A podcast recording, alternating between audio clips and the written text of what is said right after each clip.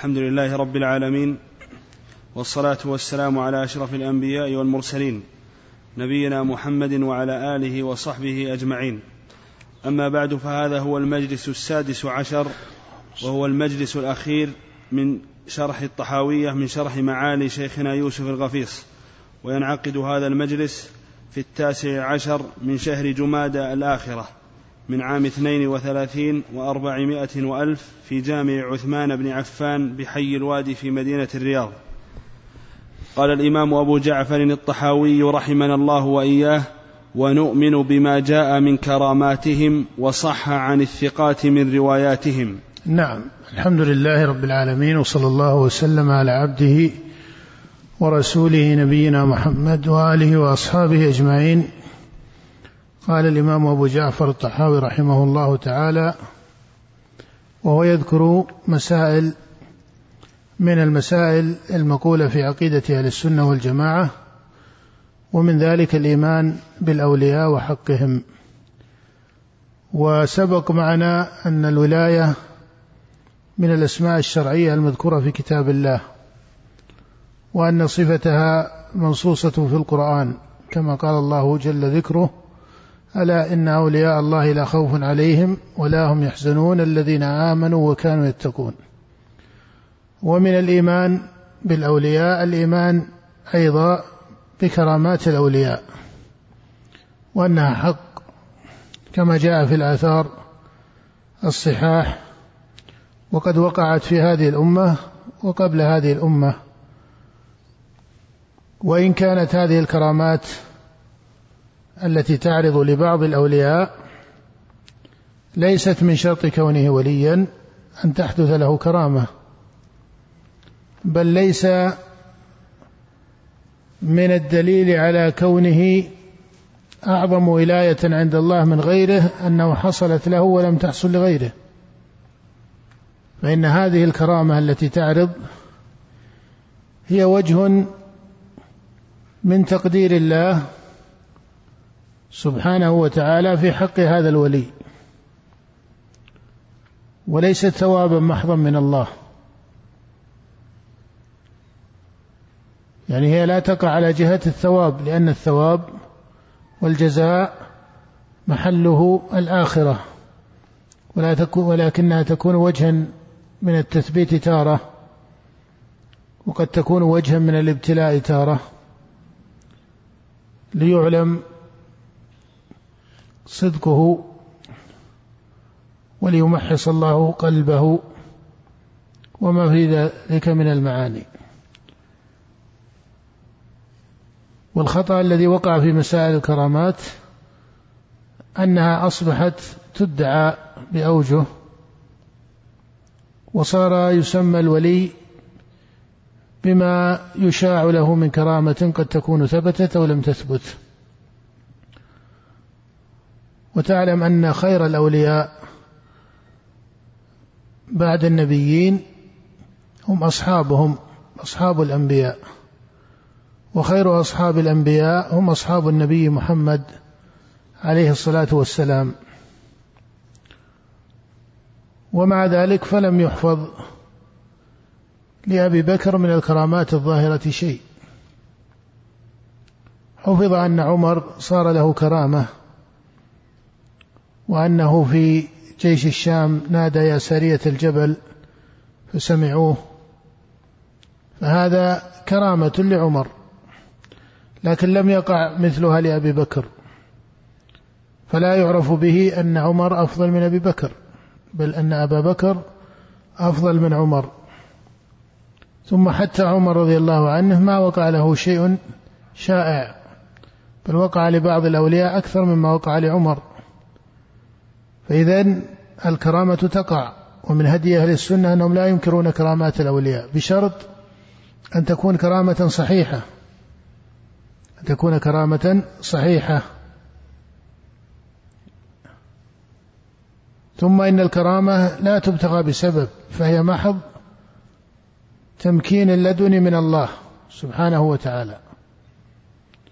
والمقصود أنها لا تتخذ بالسبب أن الولي الحق لا يتكلف من الأفعال والحركات ليحدث له كرامة. هذا ليس صحيحا. وذلكم أن كثير مما قيل إنها كرامات عند بعض الجهال هي في حقيقتها بدع وخرافات وليست من باب الكرامات في شيء. فإن الكرامة كرامة الولي الحقة تكون موافقة للشريعة. فإذا ادعي شيء في حق أحد أنه من باب الكرامة وهو يخالف الشريعة فإنه ليس من باب الكرامة بل من باب الخطأ الشرعي الذي يجب إنكاره. فإذا الكرامات تقع لكن أفضل الناس بعد الأنبياء هم أصحابهم وأصحاب النبي لم تكن الكرامات شائعة فيهم. فالولي الحق لا ينتظر الكرامة هذا أولا ولا يفتعل أسباب للكرامة. وليست هي ميزانا للتفضيل بين الأولياء وإن كانت حقا تقع. فتكون تمكينا من الله أو تثبيتا من الله أو تمحيصا من الله سبحانه وتعالى. ولكنها مورد يقع فيه شيء من الاشتباه على كثير من العوام وأشباه العوام.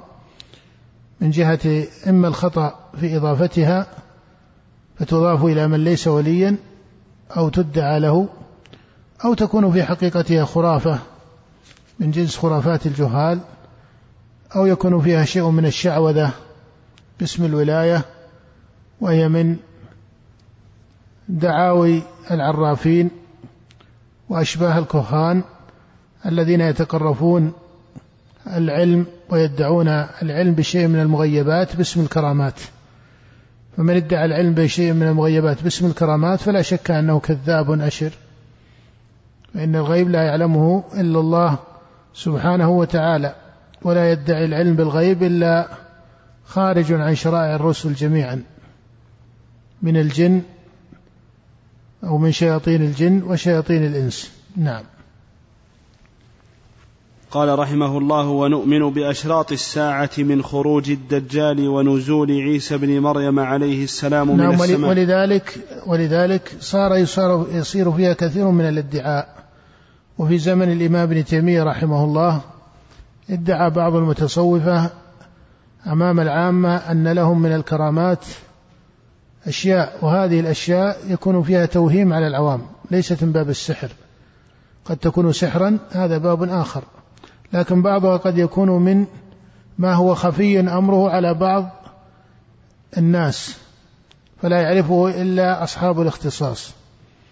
ومن ذلكم أن بعض الصوفية كانوا يستهون العامة بأن لهم كرامات ومن كراماتهم أن الواحد منهم ربما وضع يده في النار فلا تؤذيه.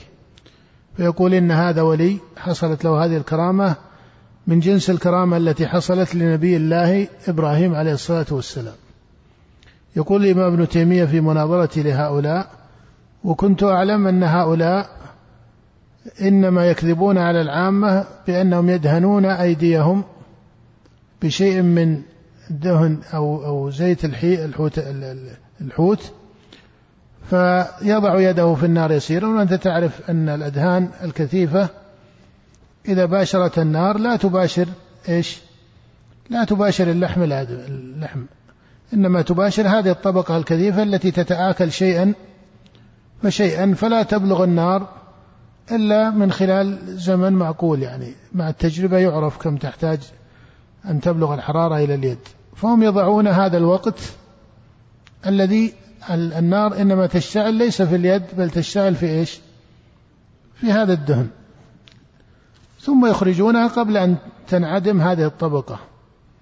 ولذلك شيخ الإسلام رحمه الله يقول لما نظرتهم قلت نكون في هذا الميدان من. الذي فيه العامة ونغسل أيدينا بالماء الحار والإشنان ثم نضعها في النار. فهذا هذا يبين به إن كانت الكرامة إيش؟ كرامة. يقول رحمه الله فانكفوا عن ذلك. فمثل هذه الأفعال مثل هذه الأفعال أو مثل أن من كراماته أن العقرب تقع في يده. كرامات الله أجل من مثل هذه الصور. كرامات الله أجل ربما أنه لدغته فبرئ واعتقه الله هذا يكون كرامة كما كان لخالد بن الوليد في السم. لكن أنه يحترف اللعب بالثعابين واللعب العقارب باسم الولاية هذا لا شك أن أنه بعيد عن الشريعة وأثر الشريعة. نعم. قال رحمه الله ونؤمن بأشراط الساعة من خروج الدجال. نعم. قال ونؤمن بأشراط الساعة وهي آياتها وأشراطها كما في كتاب الله وسنة نبيه صلى الله عليه وسلم وتسمى أشراط الساعة كما في القرآن فقد جاء أشراطها. وتسمى آيات الساعة كقول النبي صلى الله عليه وسلم إنها لا تقوم حتى تروا قبلها عشر آيات. لما سئل عن الساعة ويقسم العلماء فيما درجوا عليه الأشراط والآيات إلى كبرى وصغرى وهذا تقسيم اصطلاحي لا بأس به. ويراد بالكبرى هي العلامات التي تكون في آخر الزمان متتابعة كنزول عيسى بن مريم وقبل ذلك خروج الدجال وكذلك خروج يأجوج ومأجوج والنار. فهذه الآيات إلى أن تكون آخرها خروج الشمس من مغربها فهذه الآيات هي الآيات الكبرى. وأما ما قبل ذلك فتسمى الأشراط أو الآيات الصغرى. ومن آياتها بعث النبي صلى الله عليه وسلم كما جاء في الصحيح عنه عليه الصلاة والسلام بعثت أنا والساعة كهاتين وجاء أيضا في السنن بعثت أنا والساعة نستبق بعثت أنا والساعة نستبق كادت أن تسبقني فسبقتها. فهو عليه الصلاة والسلام مبعوث في آخر الزمان. ولكن العلم بميقات الساعة لا يعلمه إلا الله. كما قال الله جل وعلا إن الله عنده علم الساعة وينزل الغيث إلى آخر الآية. فعلم الساعة لا يعلمه إلا الله وحده لا شريك له. يعني العلم الذي اختص الله به. ولكن آياتها الكبرى أو آياتها الكبرى معلومة بما جاء في النصوص الشرعية وخاصة مفصل السنة النبوية. ومما ينبه إليه في أشراط الساعة أنها أمور توقيفية محضة. ومن معنى كونها توقيفية أنه لا بد أن يكون الحديث فيها ثابتا صحيحا ظاهر في الصحة وإلا لا يعلق أنه شرط من أشراط الساعة لأن هذا تقرف لشيء من الغيب الذي اختص الله به. وأيضا لا يقال فيها بالفهم. وهذه قاعدة في السمعيات ما يسميها بعض العلماء وبعض المتكلمين بالسمعيات كأشراط الساعة وأحوال اليوم الآخر ونعيم القبر وعذابه وأحكام الملائكة والأنبياء هذه لا يقال فيها بالفهم. نصوصها ليست كنصوص الأمر والنهي. النصوص الخبرية بالتعبير الأدق النصوص الخبرية ليست كنصوص الأمر والنهي. نصوص الشارع في القرآن والسنة إما نصوص خبرية وإما إيش؟ أمر ونهي تشريع. الأمر والنهي يستعمل فيه الفهم والقياس وما هو معروف في علم أصول الفقه ودليل الخطاب منطوق ومفهوم إلى آخره. لكن في النصوص الخبرية كأخبار الملائكة والأنبياء واليوم الآخر وما إلى ذلك هذا لا يقال فيه بالفهم بل يوقف فيه على دلالة الخطاب إذا كان الخطاب نصا أو كان ظاهرا على تسمية الأصوليين. يعني يكتفى فيه بدلالة النص ودلالة الظاهر لا يلتفت إلى الإيماء والإشارة. لماذا؟ لأننا في الأمر والنهي نعمل بالإيماء والإشارة ونعمل بدليل الخطاب ومفهوم المخالفة لحاجة إيش؟ التكليف لأن أمامك وقائع من التكليف تحتاج إلى أن تعرف فيها حكم الشارع فيكون هناك تنزل ما بين الدليل النص إلى الظاهر إلى ما دونه إلى دليل من القياس إلى استحسان إلى آخره. لكن في باب الخبر الأصل فيه ولا تكف ما ليس لك به علم. إذا جاءك العلم فقف عنده. العلم تكون دلالته إما نصا وإما ظاهرا. إذا ما بان من الآية أو الحديث لا نصا ولا ظاهرا خبر معين لا ينفى ولا يثبت بل يوقف عنده. لا ينفى ولا يثبت ما دام أنه ممكن الوقوع أو ممكن الثبوت وممكن النفي فيكون الواجب شرعا هو التوقف. وهذا هذا التنبيه ضروري لصاحب أو للناظر في علم الشريعة لأن بعض الناظرين من بعض طلبة العلم إذا تكلموا عن أشراط الساعة تكلموا عن أحكام يوم القيامة بدأوا يقارنون بين دلالات النصوص ودلالات أحاديث وعند بداود زيادة وفي مسند كذا زيادة وهذا يفهم منه كذا وهذا في نوع من الدلالة على كذا ومفهومه كذا هذا خطأ. هذا في النصوص الأمر والنهي صحيح. لكن في أمور الخبرية يوقف على خبر الشارع فحسب. أما أن يشقق بأوجه القياس والحاقات التي تستعمل في باب الأمر والنهي فليس كذلك. بل يوقف على خبر الشارع وما زاد فوقه فإنه يتوقف ويفوض علمه إلى الله سبحانه وتعالى لأنه من الغيب. فإذا هذا منهج في النظر للنصوص الخبرية أنه يختلف عن منهج النظر في إيش؟ في نصوص الأمر والنهي التي فيها الدلالات وتفاصيل الدلالات والمنطوق والمفهوم إلى آخره. هذا وجه. الوجه الثاني العناية بمسائل ثبوت الدليل. الوجه الأول في فقه الدلالة الثاني في فقه الدليل من حيث الثبوت. لأن البعض يتساهل في أحاديث لا أقول إنها ضعيفة بل أحيانا متروكة وبينت الإعلال عند عامة المحدثين. ومع ذلك تجد أنه يقحمها في مسائل أشراط الساعة أو في بعض أحكام الغيبيات وهذا خطأ. الأصل أن هذا الباب باب مغلق علمه إلى الله إلا ما أنبأ الله به الرسل والأنبياء ونزل في الكتب وبعثت به الرسل والأنبياء عليهم الصلاة والسلام. فلا تتتبع آثار بينة الإعلان ثم تقال في باب أشراط الساعة إلى آخره. فهذان فقهان في مسائل الخبريات وبخاصة في مسائل أشراط الساعة التي بين يدينا لأن المسألة مذكورة فيها الآن. هناك تنبيه آخر يتعلق بأشراط الساعة بخاصة ليس في الخبريات بعامة وهو أن أشراط الساعة هي جزء مما يقع ويراه الناس أليس كذلك؟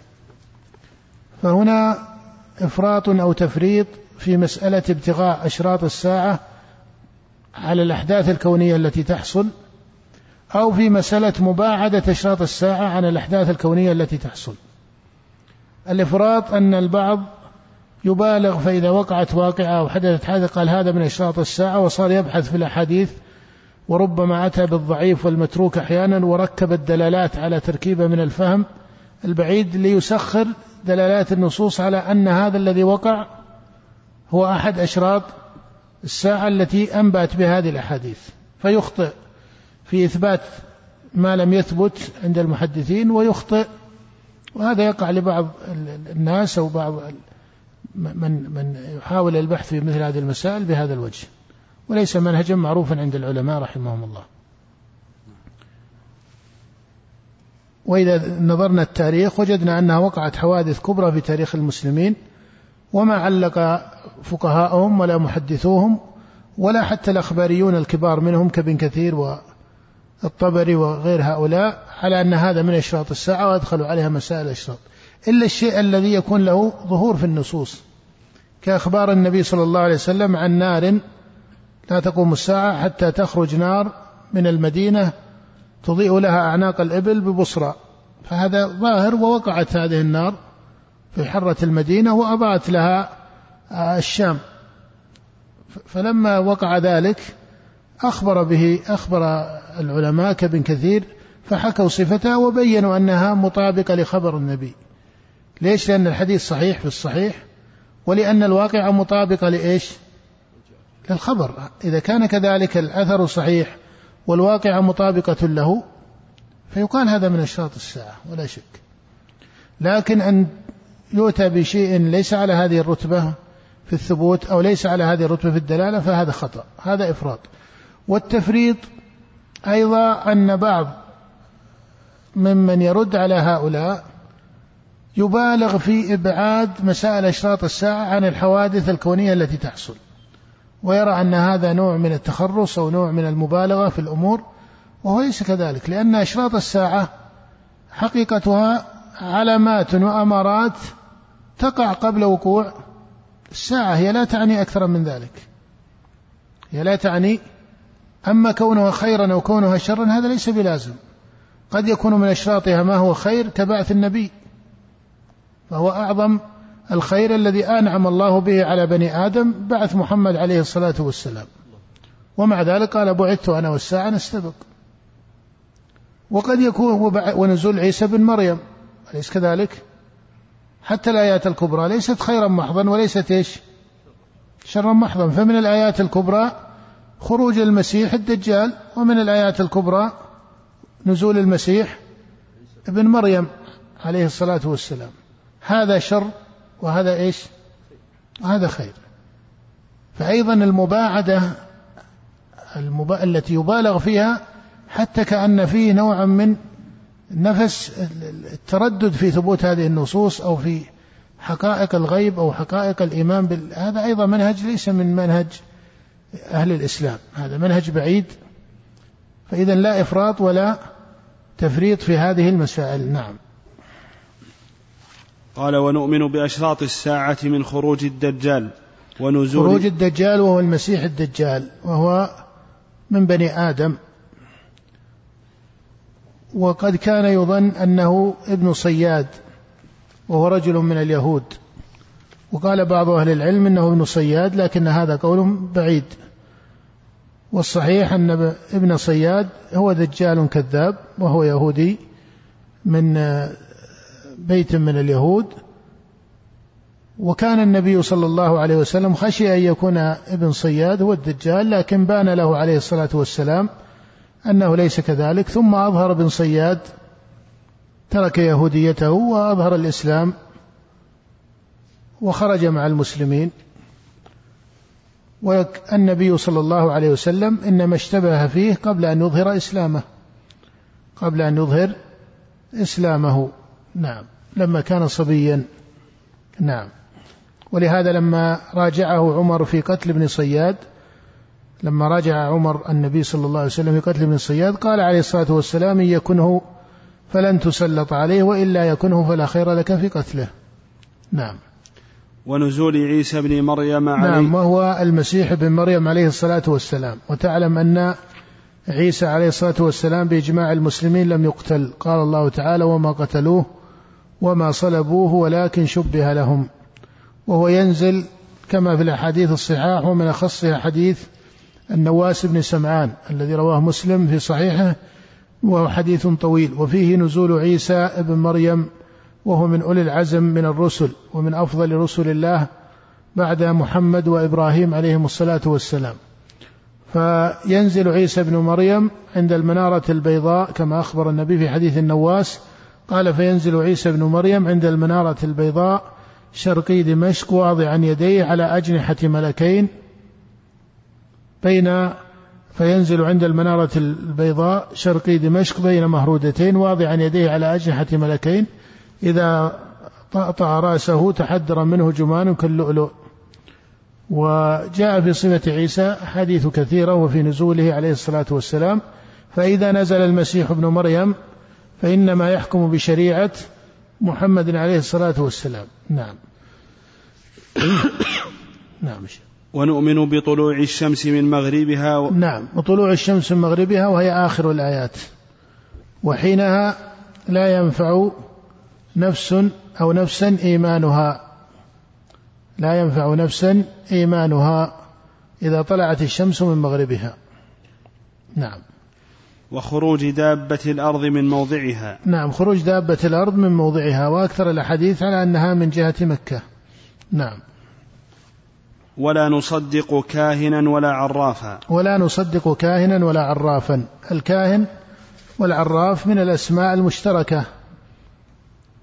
من الأسماء المشتركة وليست العبرة بالتسمية فقد لا يسمى كاهنا وهو كاهن وقد يقول بعض العامة عن شخص أنه كاهن وليس كذلك. فالكاهن هو من يأتي الكهانة والعراف من يأتي العرافة سواء سمي بهذا الاسم أو لم يسمى. وكل من ادعى شيئا من علم الغيب فهو كاهن عراف. وقد قال النبي صلى الله عليه وسلم كما في حديث صفية بنت أبي عبيد في الصحيح عن بعض أزواج النبي صلى الله عليه وسلم من أتى كاهنا أو عرافا فسأله عن شيء فصدقه فقد كفر بما أنزل على محمد. وإنما كفر السائل لأنه صدق من ادعى علم الغيب فلم يؤمن السائل المصدق باختصاص الله وحده بعلم الغيب. هذا وجه كفره. ولهذا إن سأله ولم يصدق لم يكن كفرا مخرجا من الملة بل يكون كبيرة من الكبائر. وجاء فيه ما روى الإمام أحمد في مسنده أن النبي صلى الله عليه وسلم قال من أتى كاهنا وعرافا فسأله عن شيء لم تقبل له صلاة أربعين يوما. وذلك لأنه إن سأله ولم يصدقه ليس مقامه كمن سأله وصدقه. نعم. ولا من يدعي شيئا يخالف الكتاب والسنة وإجماع الأمة. نعم فهذه الأصول الثلاثة الكتاب والسنة والإجماع هي معيار الحق. فمن خالف صريحها فقد خالف الحق. نعم. ونرى الجماعة حقا وصوابا والفرقة زيغا وعذابا. نعم لأن آيات الكتاب وأحاديث النبي عليه الصلاة والسلام متواترة في فضل الجماعة ولزومها والاعتصام بحبل الله. قال الله تعالى واعتصموا بحبل الله جميعا ولا تفرقوا. ونهى الله سبحانه وتعالى عن الاختلاف والافتراق في الدين فيحصل بالجماعة والاجتماع والاعتصام بحبل الله الخير كله كما أن الفرقة بين المسلمين هي سبب من أسباب الشر. نعم. ودين الله في الأرض والسماء واحد وهو دين الإسلام. نعم دين الله واحد. قال الله تعالى إن الدين عند الله الإسلام. قال الله تعالى ومن يبتغي غير الإسلام دينا فلن يقبل منه. والاستسلام هو التوحيد وهو الإيمان بالله وملائكته وكتبه ورسله وهو معرفة الله وعبادته وهو إخلاص الدين لله. كل هذا داخل في الإسلام وهو الذي كان عليه الرسل والأنبياء وأتباعهم على الحق. ما كان إبراهيم يهوديا ولا نصرانيا ولكن كان حنيفا مسلما. نعم. قال الله تعالى إن الدين عند الله الإسلام. وقال تعالى ورضيت لكم الإسلام دينا. وهو بين الغلو والتقصير وبين التشبيه والتعطيل وبين الجبر والقدر وبين الأمن والإياس. نعم هذه أصول مت... هذه طرائق متقابلة. والإسلام وسط وكذلك جعلناكم أمة وسطا. الإسلام وسط بين هذه المعاني المتقابلة في باب الصفات وفي باب الجبر والقدر وفي باب السلوك وسبقت من حيث التفصيل. سبق مسائل الصفات ومسائل القدر. نعم. فهذا ديننا واعتقادنا ظاهرا وباطنا ونحن براء إلى الله من كل من خالف الذي ذكرناه وبيناه. باعتبار أن ما ذكره المصنف ليست من مسائل فروع الشريعة بل هو ذكر أصولا من أصولها الثابتة بالأدلة المتواترة وإن كان فاته رحمه الله بعض المسائل فقرر فيها ما ليس على تمام التحقيق. ما ليس على تمام التحقيق وما ليس موافقا لما هو مأثور عن سالف هذه الأمة أو سلف هذه الأمة. هناك بعض الموارد التي سبق التنبيه عليها فاتت على الإمام أبي جعفر رحمه الله كمسألة الإيمان وبعض الأحرف الأخرى. نعم. ونسأل الله تعالى أن يثبتنا على الإيمان ويختم لنا به ويعصمنا من الأهواء المختلفة والآراء المتفرقة والمذاهب الردية. نعم وذلكم أن الاختلاف والافتراق كثير وأعظم ما يعصم منه هو تثبيت الله لعبده. ولذلك كان من دعاء النبي صلى الله عليه وسلم كما روت عائشة رضي الله عنها وكان يفتتح به بعض صلاته من الليل في بعض الأوقات أن يقول اللهم رب جبريل وميكائيل وإسرافيل فاطر السماوات والأرض عالم الغيب والشهادة أنت تحكم بين عبادك فيما كانوا فيه يختلفون اهدني لما اختلف فيه من الحق إنك تهدي من تشاء إلى صراط مستقيم. فالمقصود من مثل هذا الحديث أن على المسلمين أن يتمسكوا وأن يستعينوا أن على المسلمين أن يستعينوا بالله جل وعلا الذي هو على كل شيء قدير في تثبيتهم على الهدى والحق. قال الله تعالى ربنا لا تزغ قلوبنا بعد إذ هديتنا فهذا من رحمة الله لعبده ولهذا قرنت الرحمة في سياق الآية بعدها. ربنا لا تزغ قلوبنا بعد إذ هديتنا وهب لنا من لدنك رحمة إنك أنت الوهاب. فإن هذا من رحمة الله بالعبد ومن أخص رحمة الله أن يهدي عبده إلى الصراط المستقيم لأن هذا من نعم الله وفضل الله. ولأن هذا لا يؤتى بالعبد وحده لا يأتي العبد وحده. لا بد أن يكون فيه شيء أصيل لا بد أن أصله تثبيت من الله وإن كان فيه اكتساب وفعل وسبب من العبد. قال الله تعالى يثبت الله الذين آمنوا. فأضاف الفعل إليه سبحانه وتعالى. قال يثبت الله. فالفعل هو فعل الله سبحانه وتعالى. وإن كان فعل العبد لم يترك مطلقا فإن العبد فاعل على الحقيقة. ولهذا جاء قوله الذين آمنوا. أي لهم فعل الإيمان والإيمان له حقيقة وفعل وقول نعم. والمذاهب الردية مثل المشبهة والمعتزلة والجهمية والجبرية والقدرية وغيرهم. نعم هذه مذاهب سبق التنبيه على المقصود بها. نعم بعضها مدارس كالمعتزلة وبعضها هي اتجاهات عقدية تشترك فيها أكثر من مدرسة كالجبر مثلا والقدر وما إلى ذلك. لكن المعتزلة لا مدرسة لها أصولها ومن أصولها وأشهر أصول المعتزلة هي الأصول المجمع عليها بينهم الأصول الخمسة وإن كان بين المعتزلة بعض الخلاف في مسائل كثيرة. ذكرها أهل المقالات وممن ذكرها الأشعري في كتابه مقالات الإسلاميين. نعم. من الذين خالفوا السنة والجماعة وحالفوا الضلالة ونحن منهم براء وهم عندنا ضلال وأردياء وبالله العصمة والتوفيق والله تعالى أعلم وصلى الله وسلم على نبينا نعم. محمد. وصلى الله وسلم على عبده ورسوله نبينا محمد ورحم الله الطحاوي رحمة واسعة ورزقنا وإياكم الفقه في الدين والاتباع لهدي سيد المرسلين صلى الله عليه وعلى آله وصحبه وسلم تسليما كثيرا. ويكون هذا الدرس ختام هذه السنة الدراسية. نستأنف إن شاء الله السنة القادمة على ما هو معتاد في هذا المسجد المبارك. في استئناف الدروس ويكون إن شاء الله في الفقه نستكمل وفي التفسير نستكمل وكذلك في الأصول. وأما في العقيدة فنأخذ كتابا جديدا إما الرسالة الواسطية أو الرسالة التدمرية أو الرسالة الحموية أحد هذه الكتب الثلاث يعلن إن شاء الله في حينه بإذن الله.